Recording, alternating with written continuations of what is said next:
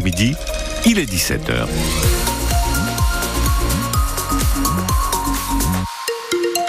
Le flash fan est tourte.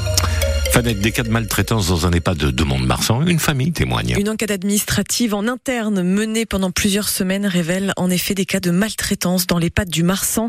Tous les salariés ont été entendus et les témoignages vont dans le même sens. Il y a eu des propos inappropriés, des gestes déplacés et même des altercations entre soignants.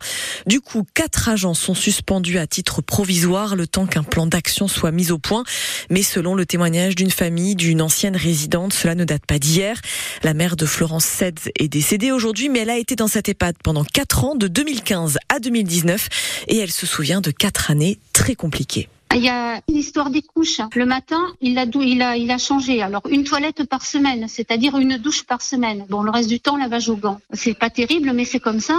Et donc, on lui mettait une couche le matin et on lui rechangeait la couche que le soir. Et quand nous, on a dit, mais attendez, il y a un problème, c'est pas logique, on nous a dit, oui, mais vous comprenez, euh, la manipuler, ça pose un problème, euh, et ainsi de suite. C'était simplement que ces gens-là euh, ne voulaient pas la changer deux fois. C'est pas normal qu'on laisse quelqu'un dans ses excréments toute une journée. C'est de la maltraitance, ça aussi, pour moi. Hein. Ce que l'on condamne, c'est qu'il n'y a aucun respect des personnes âgées, qu'on est là pour prendre leur pognon et puis qu'ils crèvent comme dans des mouroirs. Voilà ce que l'on dit, nous. Désolé de dire ça, mais c'est vrai. C'est malheureusement la vérité. Ce sont des mouroirs. Ces gens-là sont dans l'antichambre de la mort sans aucun respect. Voilà ce que je dis, moi. Florence Sedz assure qu'elle a fait plusieurs signalements auprès de l'Agence régionale de santé, que celle-ci est intervenue, mais qu'elle a déclaré que tout était normal.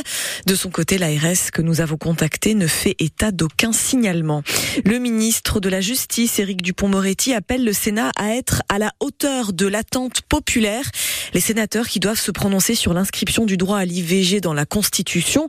Mais l'issue du vote est très incertaine puisqu'un certain nombre de sénateurs de droite se sont prononcés prononcé contre cette mesure, notamment pour des questions de sémantique, des mots utilisés pour cette inscription dans la Constitution.